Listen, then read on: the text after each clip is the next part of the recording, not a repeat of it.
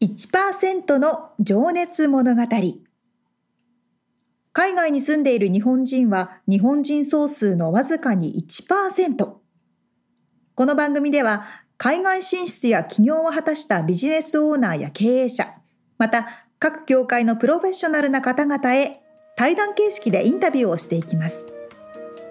日本の未来を背負うグローバルなプロフェッショナルたちの仕事哲学とそこに燃える情熱に迫ります。You ready?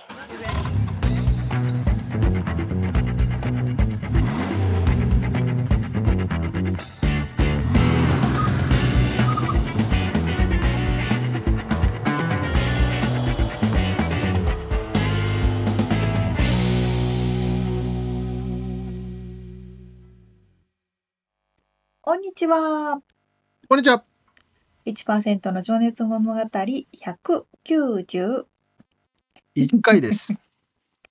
1回目です。ちょっと噛んだからちょっと笑っちゃった。ということで、あ、そうそうそうそう。何の話しましょうか？うん。あのね、最近、うん、また、また食べ物の話なんですけど、あの、最近作った食べ物ですごいハマってるものがあって、うん。あの、メキシコ料理のサルサはいはい。まあ、タレなんですけどね、サルサって。ソースって意味だから。まあ、トマトと？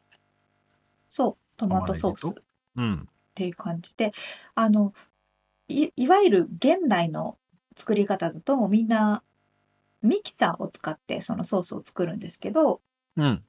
この前メキシコに行った時に買ってきたね、モルカヘテっていうグラウンダーごますりみたいなやつ、はいはいはい。黒い石でできてるごますりはが昔からの伝統的な方法で、で、それをでも待って、サルサってみんなピンときてんのかね？普通にわかわかんないか。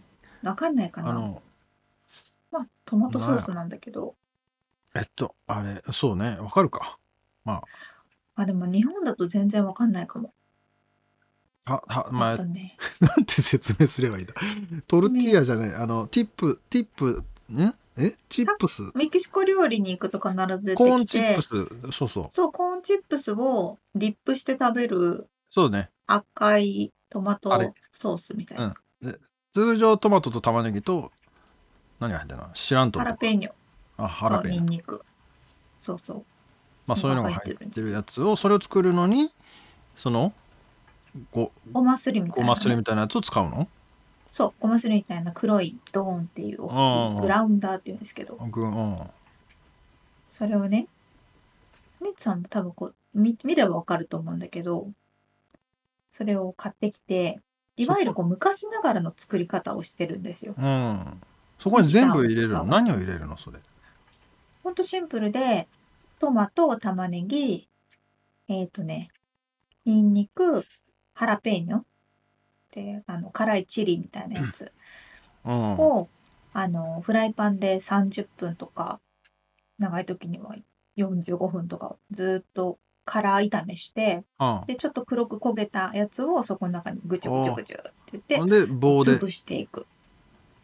そう薄みたいなやつと棒でぐりぐりぐり潰していって塩で味付けをして、はいはいはい。サルサを作るんですけど、その中こう、時間はかかるんですよ、ミキサーよりも。うん、でもその伝統的な方法でやった方が、こうミキサーみたいに均等にならない分、ある程度こう、太いところが残ったりとか、ちょっとこう、ゴロゴロしたところが残ったりして、食感がね、全然違って美味しいなるほど。おへえ。じゃそれがあれか。そのメキシカンの人の家の中だとあのこううちの、まあ、韓国人でいうところのキムチだったりキムチみたいな。そうそうそうそう。日本人でいうところの梅干しとか漬物だったりするのかな。ああそうね。その家のお味噌汁の味が違うみたいな感じかな。ああそうそうそうそうそう。そういう感じそういう感じ。へえそうなんだなんかこう昔ながらのもので作ると大変だけどでもなんかそっちの方が味があってちょっと手作り感が出て美味しいなってああやっぱそういう良さがあるんだね。のがあるの。まあ時間はと体力が使うかもしれないけど。そう。すごい時間かかってなんか手の皮むけちゃったりとかしてねえそれを作りながらコロナビールでも飲んでもそれできた頃にはもう酔っ払ってるっていう感じのそう。最高でしょ。食べ物の話でした。はい本編で入ります。はいえー毎回一人の方のインタビューを4回にわたってお届けしているこの1%の情熱物語。今回はですね、NPO エアロジパングプロジェクト代表でいらっしゃる、えー前田真二さんのインタビューの3回目です。はーい、えーこれをね聞いている方は先週までのエピソードも聞いていただいているかと思いますがまあ、うん壮絶な壮絶なというかねまあ素敵なエピソードがいっぱいありましたけど、えーアメリカに来て、えーそしてパイロットになるうん。固めのパイロットですね。えーまあそそういう前田さんが、えーその活動とか仕事に対しての思いだったり、えーうん家族に対しての思いだったりっていうのを深掘りして伺っております。はい。では聞いていただきましょう。はい。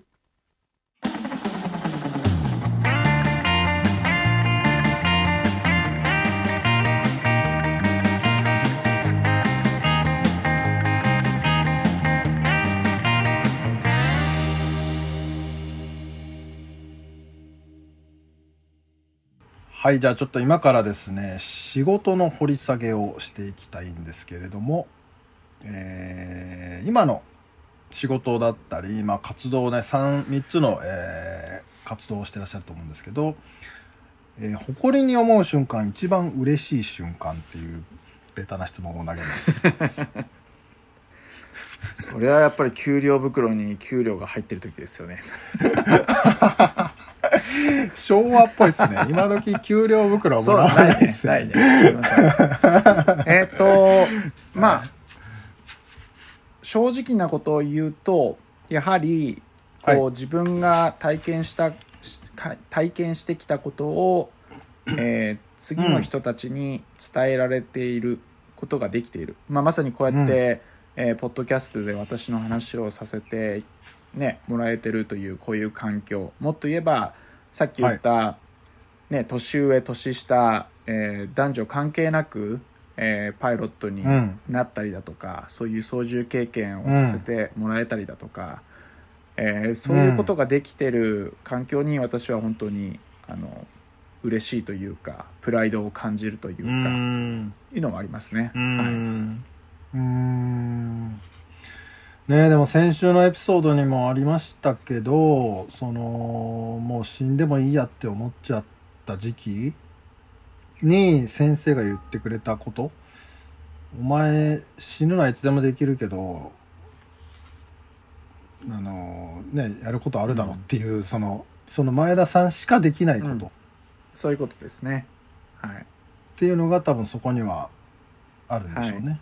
で、うん。あのまあずっと今まで話してきてるこの世界一周もですねあの、うん。まあ、5月の1日に出発をして6月の11日に帰ってきてるんですが、まあ、まさに1998年、私が6月、えーあれ確か日本時間の11日か12日だと思うんですけどもに事故を起こしてるんですね、まあ、事故に遭ってるんですね。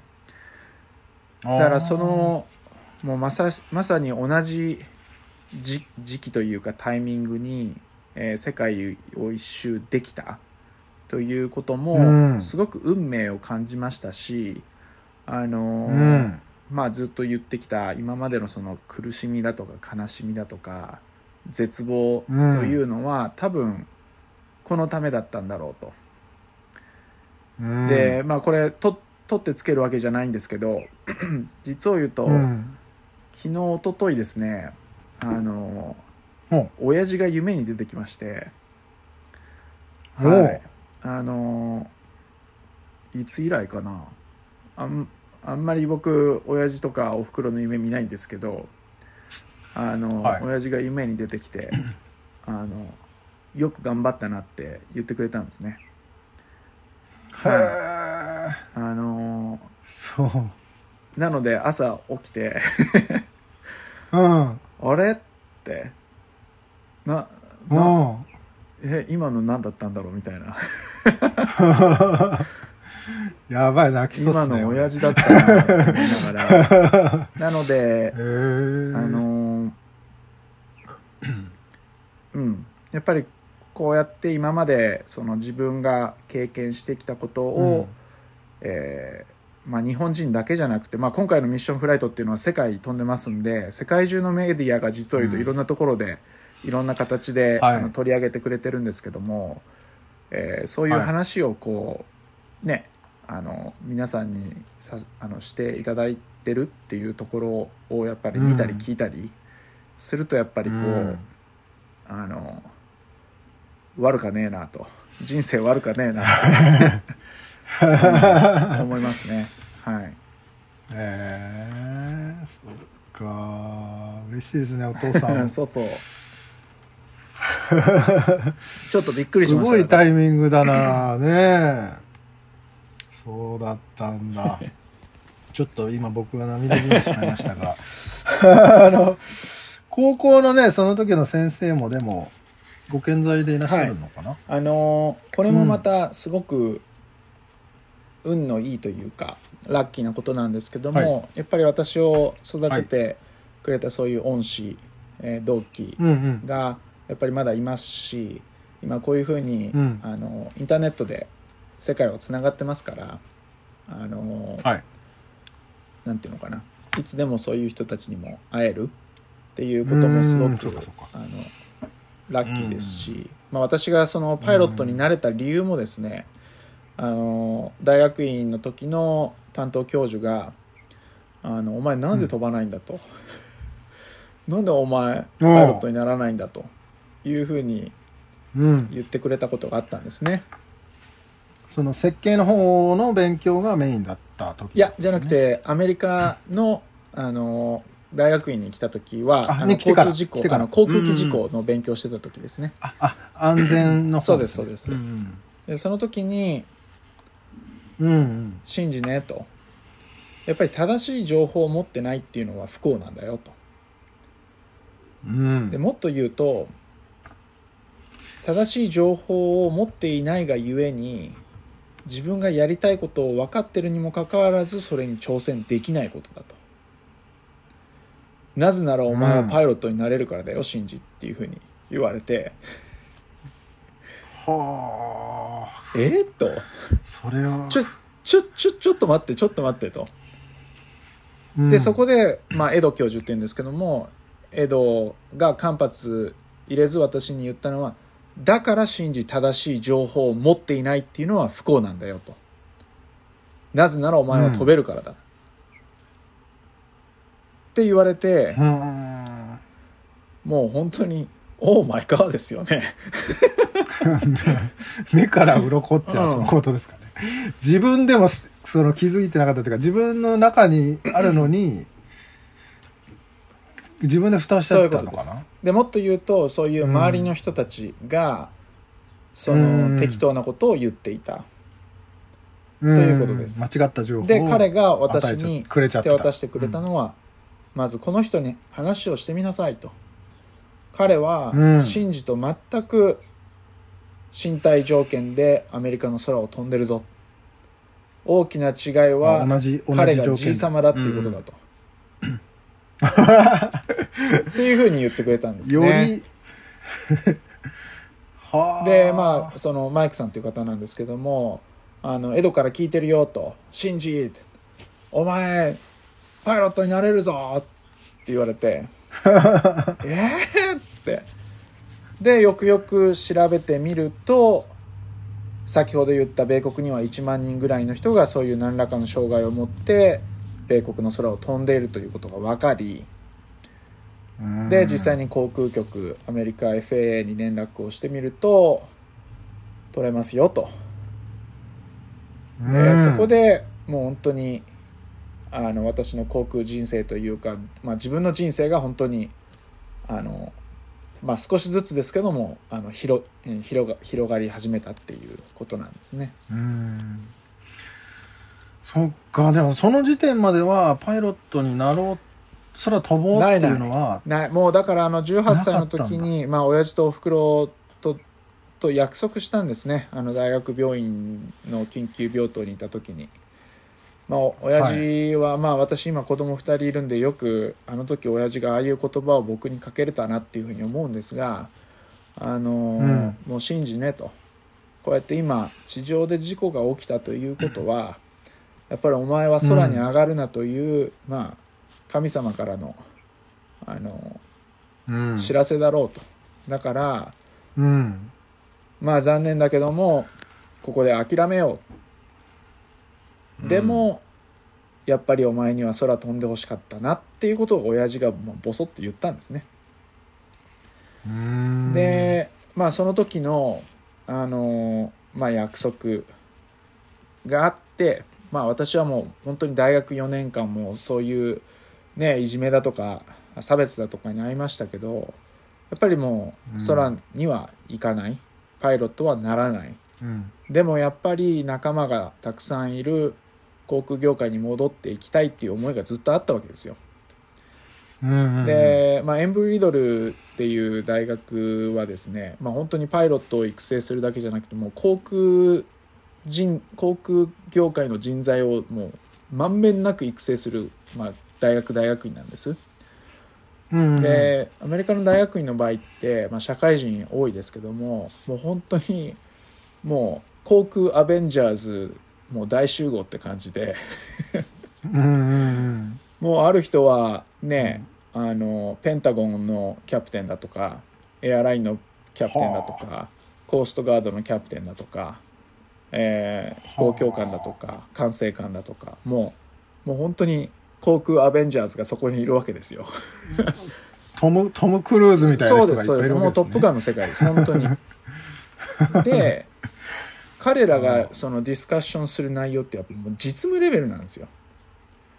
でも僕はねパイロットにもなれない。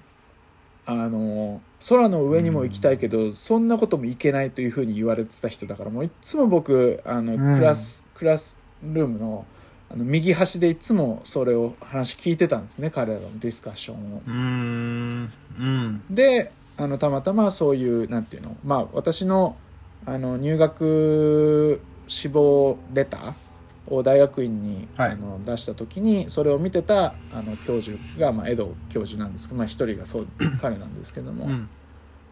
ではい。授業終わった後に「シンジちょっと来い」っつって「今からデート行くぞ」って言って。う んでまさにあのプレストプレスコットっていう空港があるんですけどそこに連れてってくれて。で彼がその discovery flight をしてくれたんですね。30分ぐらいの飛行経験だったんですけど。うん。でその帰りがけうにんさっき言った「お前なんでパイロットにならないんだ」っていう話になったんです。はうーん。そっか。でも本当にそういった出会いが一個一個ね広げてってくれるし、まあ、さっきの正しい情報を持ってないっていうのは不幸なんだぞっていうのもすげえ刺さりますね。い、なので今、まあ、このコロナ禍によって、あのーうん。世界は本当にこう閉鎖的になっているように見えるんだけども、はい。実際に私はい世界を飛んでみて思うのは、もうみんはない。人に会いたくてしょうがないんですよ。でこんな小さい飛行機でしかも固めでしかも一発のエンジンしか飛んであの積んでない飛行機で世界を飛んできたという私に対してもうキャプテン、うん。キャプテンと「Welcome to our country」っていうふうに言ってくれるわけです。でやっぱりそういうそのなんていうのかな人間があの本来持っているそういう人に会うね会って話をする抱きしめる握手をするというその人間愛というかがもうこの地球上にはもうもうたくさんあって。でやっぱりそういうことをあの僕はあの若い人たちに特に日本の若い人たちにあの感じてほしいんですね。なぜかというとやっぱりうん。今日本の特にメディアってすっごいあのもうコロナでね外国から帰ってきたらあいつコロナ持ってるぞまあそうそういう言い方 言い方されたんですけど私もあの日本に入国、うん。入国とか日本に入った時に。えあの、でもそれは事事実じゃない。正しい情報ではないそれはもう本当にメディアが作り上げたあのそれこそフェイクニュース、ですね。うん。はい、うーんそうですよね。まあだからうん。まあちょっと話を戻すとそういった前田さんが経験してきてこうなんつうんだろうな、まあ、救救われた部分だったり、えー自分の可能性を広げてくれた言葉だったり、まあ、体験っていうのをもっともっと伝えていきたいっていうのがそうですね。もうそれがもう私の、ああのライフワークになると思いますしライフワークっていうか、ライフコミットメントですよね、はい、うん。なぜかというとやっぱりあのーいるんです。あの残念ながら私に対してすごく批判的なそれはもう前田さんだけだと。前田さんが特別だったんだと。いう言い方される方が、実を言うと日本の方にたくさん多くいましてでうん。僕はそれはそういうふうに言われてもいいけどもしうん。自分の息子娘もっと言えば孫にそのような怪我が起きて障害を持った時にうん。同じようなこと言えるかと、大人として、僕はやっぱり自分の息子娘に対してもいやダダはね確かに事故に遭った、ね、障害にもなったでもこうやってしっかり生きてるよねと。ということはお前らだってできるだろうと。っていうふうに言われれば、やっぱり子供たちも将来大きくなればそりゃそうだなと言われてみりゃそうだなと、うん いうそのなんていうのあのね絶望じゃなくてしあのやっぱり希望を大人がやっぱりこう、うん。ね、少しずつこう植えてってあげないとね。供たち夢見ろっつって夢見れないでしょ。そうですね。おっしゃる通り。もうでも本当にでも障害じゃなかったとしてもね自分がなんかあ私こんな才能ないわとか思ったとしてもそれは言い訳なんないよっていうことなんですよね。最初の話に戻ると、うんそういうことなんです。であ結局こうやって、あの想定外のことが起きるというのが、あの人生であって、まあ、私の場合は、まあ、うん交通事故がもうまさに想定外でしたけども本当にーもう、うん。うん。今正直に言えばもう二度とあんな経験したくないですよ。まあそりゃそうですよ今結果論としてこうやって笑ってそういうねはい。あのはい。ねグッドストーリーとして今話はできるけど、うん。いやもうあの18歳19歳あの大学4年間の生活なんてもう本当にもう絶対二度と戻りたくないですね。うん。ありがとうございます。ちょっとねじゃあ話を今変えて、はえー皆さんに聞いてるんですけどあなたにとっての仕事哲学って何ですか？仕事哲学。まあそのはい前田さんの、まあ、そういった思いを踏まえてこう活動してらっしゃると思うんですけど、まあ、ポリシー流儀だったり。あのーすごく簡単です。笑い。ほ楽しむ。うおこの2つですね。あのーやっぱり笑いがないところってこうん。う居づらいじゃないですか。こうなんていうの？こう気持ち悪いじゃないですか。く苦しい、うん。苦しいっていうか辛い。こうやって話をしててもなんか難しい話ずっとされてたら、いやいやちょっとあのもう空気吸いたいんですけどって窒息しちゃいますよね。ね、なのでうんうん。僕はあの、まあ、自分のプレゼンテーションもそうなんですけども必ず笑いで始まる、うん、で笑いってやっぱりすごくまあ私お医者さんじゃないんで分かんないですけど多分健康にいいはずなんですよ。いや絶対思います。この特に今のこのコロナ禍において、そうそうそう。どれだけ重要なことか。だから 普段のあのまあ飛行訓練にしてみても、えー普段私が旅客機作ってる時にもなるべく笑いを入れる。なるべくこうとん。ちんかんなんだけど笑いを起こすようなことを考えてる。人ですね。はい、その方がこうまあそれこそね初めて操縦する飛行機の時って、まあ、皆さんみんな緊張してるんですよ。本当ガチガチなんですよ。そりゃそうですよ。だから、まあ、僕が本当によく言う言葉はそんなガチガチであなたの奥さんとか彼女手握らないでしょ?」って言ったらみんな笑うわけですよ。うんうん。ほっこりするわけですよ。でするとあそうだよね。でそうなると実は操縦もすごく上手くなるんですね。一気にリラックスするから。う、ん。はい、そっかそれは僕の哲学哲学っていうか、かっこよく言えばかっこよく言えば仕事の領域ですかね、ちょっと声が変わったけどね。でもその絶望を経験したからしてからその時ってやっぱさすがに笑うってことが減ってたと思うんですけどあの そっからどうやってシフトしてったなんかあったんですかね？あのですねあのおふくろがある日ボツッと言ったんです僕に。うん「やっと信じ笑うようになったね」って。おおであれは僕大学それこそもう卒業する時だから本当に21歳22歳ぐらいあのアメリカに行ーくうん。うーん本当に直前ぐらいだったと思いますけど。じゃあそのシカゴに行った後？あのねそのあのもうそのもっとその後直前あもっと。後、うん。はい、だからもう本当にうん。大学4年間っていうのは厳しい顔をして生活してたんだろうなと。で特にほら今みたいにこうやってねあのオンラインで今だったらみんな電話とかで話できますけど、当時は電話だけじゃないですか、声だけじゃないですか。はい。だから、あのしょっちゅう実家に帰れるわけじゃないし。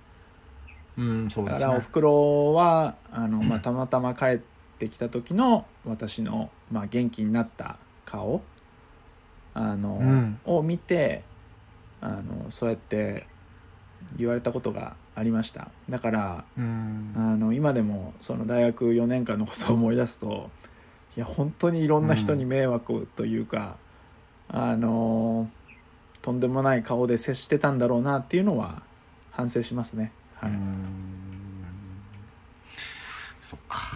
ありがとうございます、えーじゃあ次の質問いくとですねちょっともうそろそろ次のセクションに行きたいところですが今のまあこんだけパッションがね溢れ返ってる前田さんなんですけど前田さんを引っ張ってるモチベーションっうん。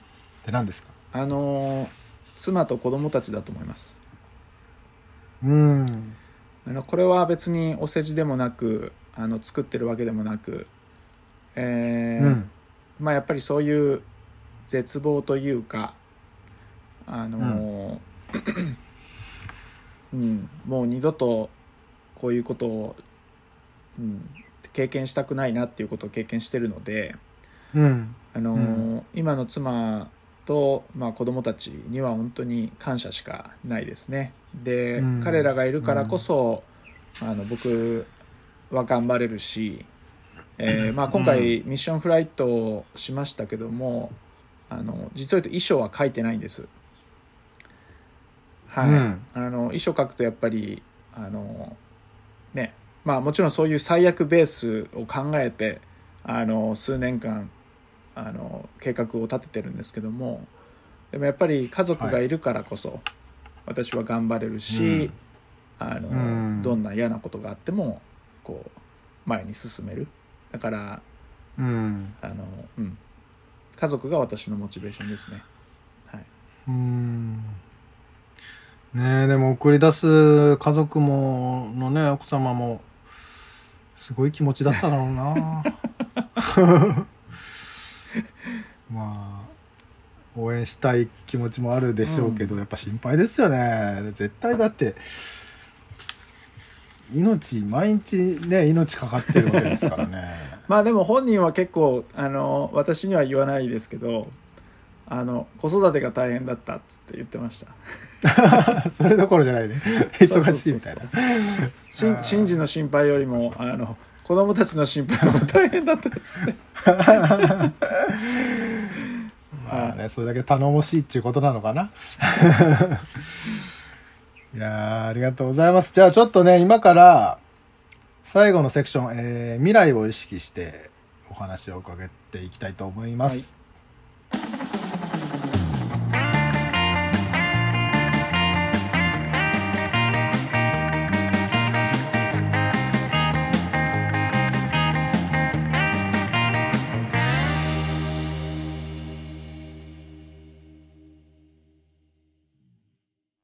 こう子供の頃から頭の中にある先入観って本当に抜けないですよね。うんまあ固定概念って言っていましたけどそういうことだよああ、ねそうですね。固定概念だってこれはしちゃいけないものだっていうのがあったら、多分ずっとそういうものだと思ってるし。そう怖いよねいや、そうそう、怖いなと思う。そうだから本当にそこにね俺も刺さったっていうかねその正しい情報を持つことの大事さっていうか。ね。え。でも日本にいるときはそれが正しい情報だと思ってるわけだから、はい。結局何が正しいかっていうのは本当いろんなものを見て自分で判断するしかない。そうだね。うん。まあでもね本当にだからその正しくない間違った情報に逆に言うと縛られうて不幸になってうんいる可能性があるってことを疑わないといけないってことだよね。そうそう、そういうことですね。うんいやー、すごく勉強になるお話ですね。ね絶望より希望をっていうねいやー、まあそれだからさそのミッションフライトって言っててうんうん。そのミッションと呼ばれるものってさなんか今なんかすしっくりきたなと思ったのがなんかうん、その世界一周をしたからってさ別に生産性があるわけじゃないっていうかさ別にね、なんつうの？あのそう、あのうん。まあそれが直接直接生み出すものというか、おお金になるとかでもないし、うんあのね。まあね前田さんがやりたいからやるっていうところもあるんだろうけど、うんうんうんでもそのミッションと呼ばれるもののそこに込めた思いってさやっぱりそれを成し遂げたうん、この前田さんの生き様を見てこそなんか感じるものがあってそ。ねそこにやっぱ価値あるなって思ういましたわ改めて。あの本当ね。あのねままあこのエピソードエピソードっていうかポッドキャストでも話してたあの沙織ちゃんがね紹介してくれたあのスペース X のうんうんプロジェクトとか、まあまあこの間の前澤さんも前澤さんも帰ってきてるますかね今は、帰ってきましたね 日本にね。まあ、そういうミッションだってさ、まあ、何かしらやっぱり意義が意義があって価値があるんだなって思えるよね素直に。ね。私もこの前ちょうどネットフリックスのドキュメンタリーで、うん。あの世界の山にうん挑戦するアルピニストの人の、ねおおはいはいとかね俺もあれ見たいんだ俺も。あ見た？そうか重なったというか。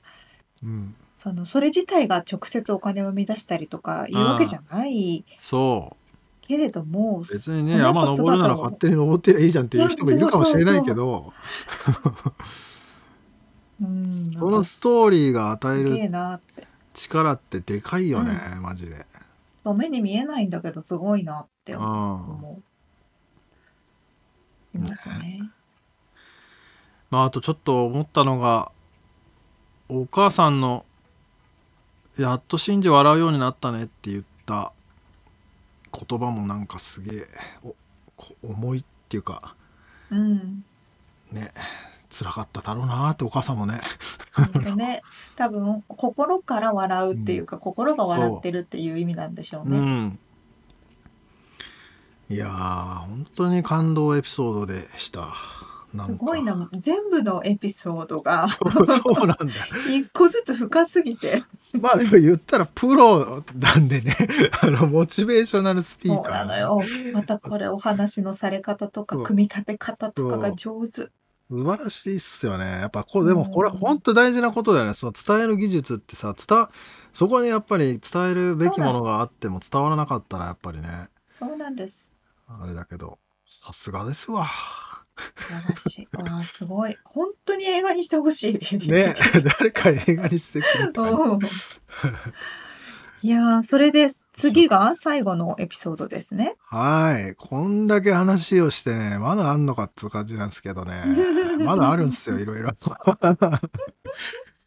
面白いお話が、えーまあ、次回は例によって未来を意識して、えー今後のね目標だったり、えー若い世代へのメッセージそして例の鍋順さんからのリクエストも、えーああったんですけど思い出の曲とエピソードなんかも伺っております。はい、楽しみにしております。はい。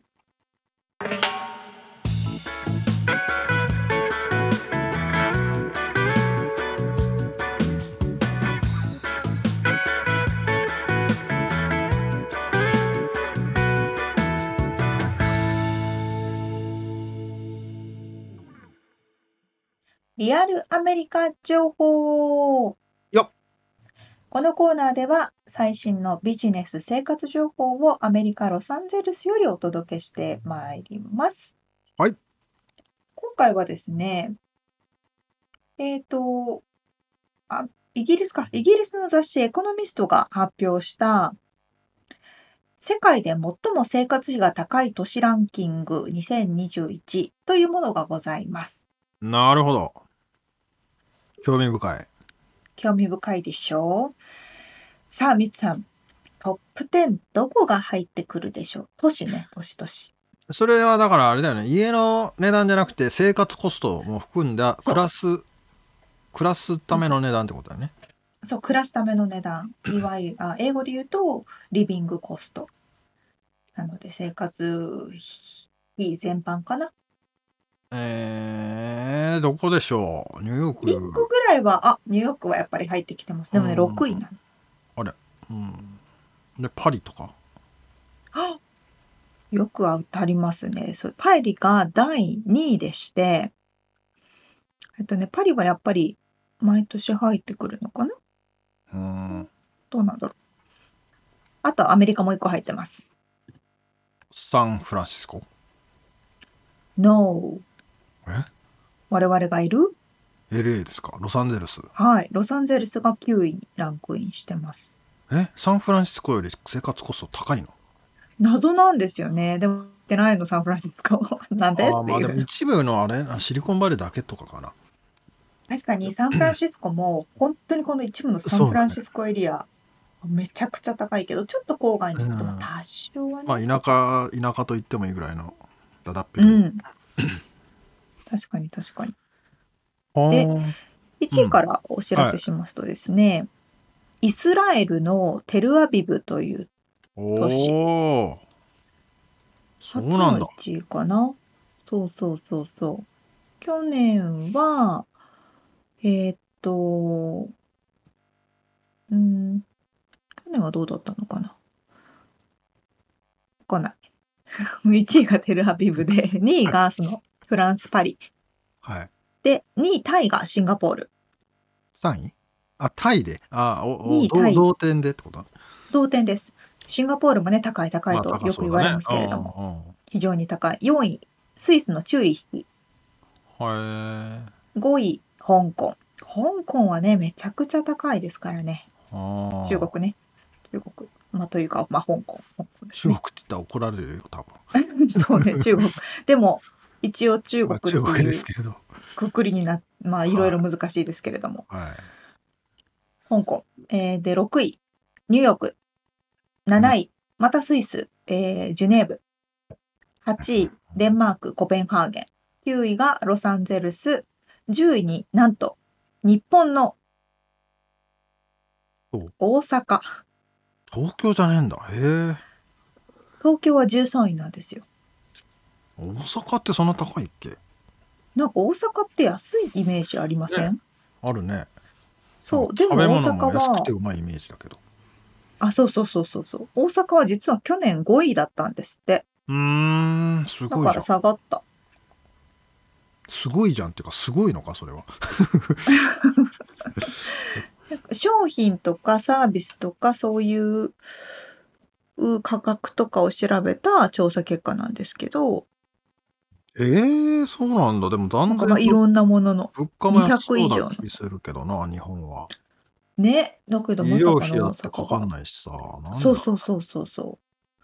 入ってきてて、えーちなみに11位がノルウェーのオスロ、12位が韓国ソウル、13位が東京、えー14位が2つ同点であって、オーストリアのベネン、えーオーストラリアのシドニー。17位がオーストラリアのメルボルン、17位がフィンランド、ヘルシンキ、えーこちら同点でイギリスのロンドン。で、19位が3つ同点があって、アイルランドのダブリン、えードイツのフランクフルト、中国の上海という感じになっております。まあ、北欧はね、高いイメージありますけどね。物価が高いイメージ。高いんですね。うん。北欧。はあ、大阪、不思議だな。なんでだろうという感じですけど、まあ、一応こういうね、リサーチの結果では、あこういう風になっているみたいでして、で、やっぱりなんか、えっと、パンデミックの影響っていうのもかなり出ているようでして、うん。全体的にやっぱ物流が止まっているというのもあって、はいはい、はい。世界、まあ、全体的にかな、コストが上がっていると。インフレーションですね。感じません、みつさん。感じますよ。めっちゃ感じるでしょうん。まあ、あの、でも、スーパーとかで買い物してる方の方が感じるのかね。もう、納豆が、納豆だけ見てもですよ。なんか99ドルとかだったの？が、99ドルじゃないや。高級納豆だな。それ99セント。1ドル切ってたのが、今はもうほぼほぼ2ドルですよ。あ、そう。俺最近ちょっとねスーパーにあんま行かないからよくわからんけど。食べ物の上がり方は尋常じゃない。まあ、肉の値段が上がってるとかってのも聞くね。そうかも。もう全部全部うん高いんですよ。まあ確かにいろんなものがね値上げせざるを得ないんでしょうけどまそうそう。あなってくるよね。まあ、アメリカはね、一応給料もそれに合わせて上げつつはあるというか、最低賃金も毎年毎年上がっていて、今う、ん。あめね、ロサンゼルス周辺だと17ドルとかそれぐらいあそんなに？今っている。15ドルとかじゃないの、まあ、あそう。15、まあ、シシティ、ウエストああ LA かなそういうことか。とかだったりするので、上がってるけど、日本はね、物価は上がるけれど、物価もまああんまり上がんないけど、給料は上がんないからみたいな。給料上がんないよねそうなのよ。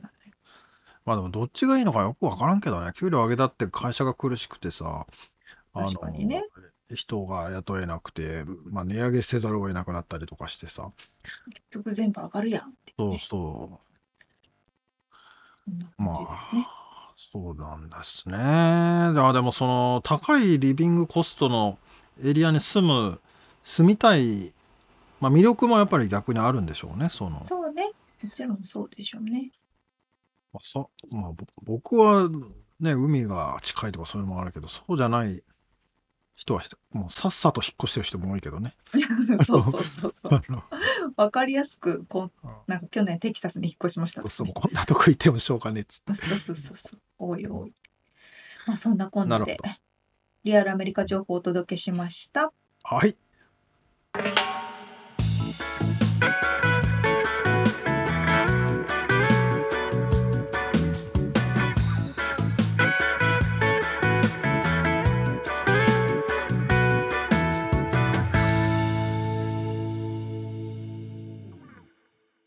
締めのコーナーです。質問。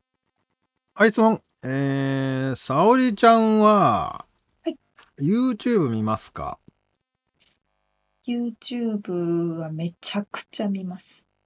倍速で見たりしますか？めちゃくちゃ倍速で見ます。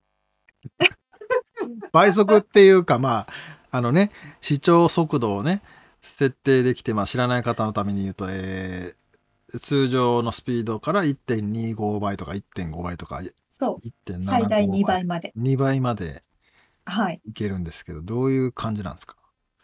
基本2倍で見ます。ってもう早口のやつそうそうそうそうそう。最初から早口の人だともう本当に何言ってるか分かんないってそうそうそうそう。めっちゃ早口の人はもう。いや俺はねそういうことあんまりしなかったタイプなんですけど。最近やるようにはなってきててでやっぱり。りそれをやるのは情報系ででしょ？あのそう、情報系です。知識系とかねうんうん。で、そうだ、それをやり、やってる自分を見つつ、なんか、うん無理やりこれ詰め込んでる感が、なーっていうのがあって、うんうんでほとんど記憶に残ってないんじゃないのかって思うわけよ。そういう早く 詰め込んだ情報って。え残る残る俺なんか、何これ意味あんのかなーってなんか思っちゃったりするんだけど、残る？残る残る残あ、るそう。俺なんかね、何やってんだろうとかふと思ったりしてさ、でももう設定が倍速になってるから、最初から倍速なの。基本瞑想のものとかなんて心を穏やかにするのとか見見てもうん。それもなんか「え心を穏やかにしてください深呼吸してください」みたいな。意味ないから。吸って吐いて吸って吐いてみたいな。いやー。そういうのは意味ないからね。そう、だからなんかまあ時短、じね時短してるのはわかるんだけどさ、なんか俺何も頭に残ってなくてこれ、逆に意味ねえんじゃねえかって説が自分の中で出てきてましてですね。なれるんじゃないですか？かなあまあ知識、まあなんか表面的な知識としてはあるんだけどさ、やっぱりさ、この何体が記憶してるもの、ずっと忘れないものってなんか痛みを伴ってたりさ、いや危険を伴ってたりとかさ、こうせで、なんつうの、恥ずかしい、めっちゃ恥ずかしい思いをしたっていうのは多くよく覚えてるじゃない。確かに確かにだけど、スーッと入ってきたものってもうスーッと抜けていくんじゃねえかと思って。じゃあもうなんかビルの屋上とか行って そこでそうそうそう見るとかが一番いいそうとかで針刺しながら「痛え!」とか思いながら 聞くと「ああの時の痛いやつだこれ」ってこう辛いもう血だらけずーっと血だらけいやいやでもさそうやってさ人よりさたくさん知識を得ようと思ってさうん。みんながそれをやってたらさなんかなんかアホみたいだなって思っちゃった。ので そういう質問を投げてみたという。まあね確かにね。いやでもそれだけうん、こう知識を入れようと思って倍速で一日中バーって見続けたとしてもうん。やっぱり人間の頭に入る知識量って限りがあるじゃないですうか。ん、あと疲れちゃうしね。そうそうそって考えると一生これを頑張っていくらやってもこう人間には限りがあるなって思ううから。そうだしさこ幸福度増してんのかなって思うよね。え増してる増してる。あそう。まあそれ人それ。早く見てその余った時間でのんびりするとかね。あそれはそう なんだかな？お面白いよね。で逆にさ、ね。スローにする人とかもいるんかなとか思ったりして。はいはい。私もあの倍速です。なんだに。最大でスローにしてみたりすることある。なんでそれはすんの？じゃもうあの大体見るのはその知識系であこう勉強系とかだから、うん、うん。そうするとゆっくりそこを見たいみたいな。その30回ぐらいずっとスローでそこを。そういうのは発音の仕方とかをこう舌の動かし方が「あー」とかっていうのを研究したりするとかじゃなくて。違う。違う違う。違うなんかこうパソコンテック系の話とかね。なんかいろいろ操作の仕方とかシスシステムの操作の仕方とか。ゆっくり見たいんだそれを。ゆっくり見ないとあついていけあえてあのねあえて最近の YouTube ってものすごい全部をもともと倍速になってるやつとか多いんですよ。あーは最初から早いんだうん、最初からめっちゃ早いやつとか多いからそういうやつはめっちゃゆっくり見てちょうどよくなるみたいな。いや何のためにやってるねんみたいなるほどねああいろいろあるんだねな。そうそうそうそうそう。いやーなんか面白いね皆さんオプションプションですよオプション。うん。全部は。まあもちろんね。そうそう。それに適したものと適適さないものがあると思うんだけど。そう。サーフィンの映像とかも絶対早送りしたくないしね。それにないはやっぱりしない方がいいでしょ。それはスローモーション系かそれはじゃあ。逆にね。そうそういうのはゆっくり見てあここでこういうふうにやってんだみたいな。確かにそれはそうだそういうことかねもしれない。なるほどね。あ面白い質問ですね。ね。皆さんは、確かに。うん、どうしてますか？普通に見てんのかなみんな。わからん。まあそんなこんなで、はい今回お届けしました本編の内容とリアルアメリカ情報のインフォメーションはブログに掲載しております。podcast.086.com、podcast.086.com、または1%の情熱物語で検索してみてください。はい、えー皆さんからのお便り、そしてレビュー、えーそして引き続きパトロンさんからのご支援を、えーウェブサイトの中にですね、えー記載してありますので、えーいただけると嬉しいです。はい、今週も聞いてくださってありがとうございました。ありがとうございます。また来週お会いしましょう。じゃあね。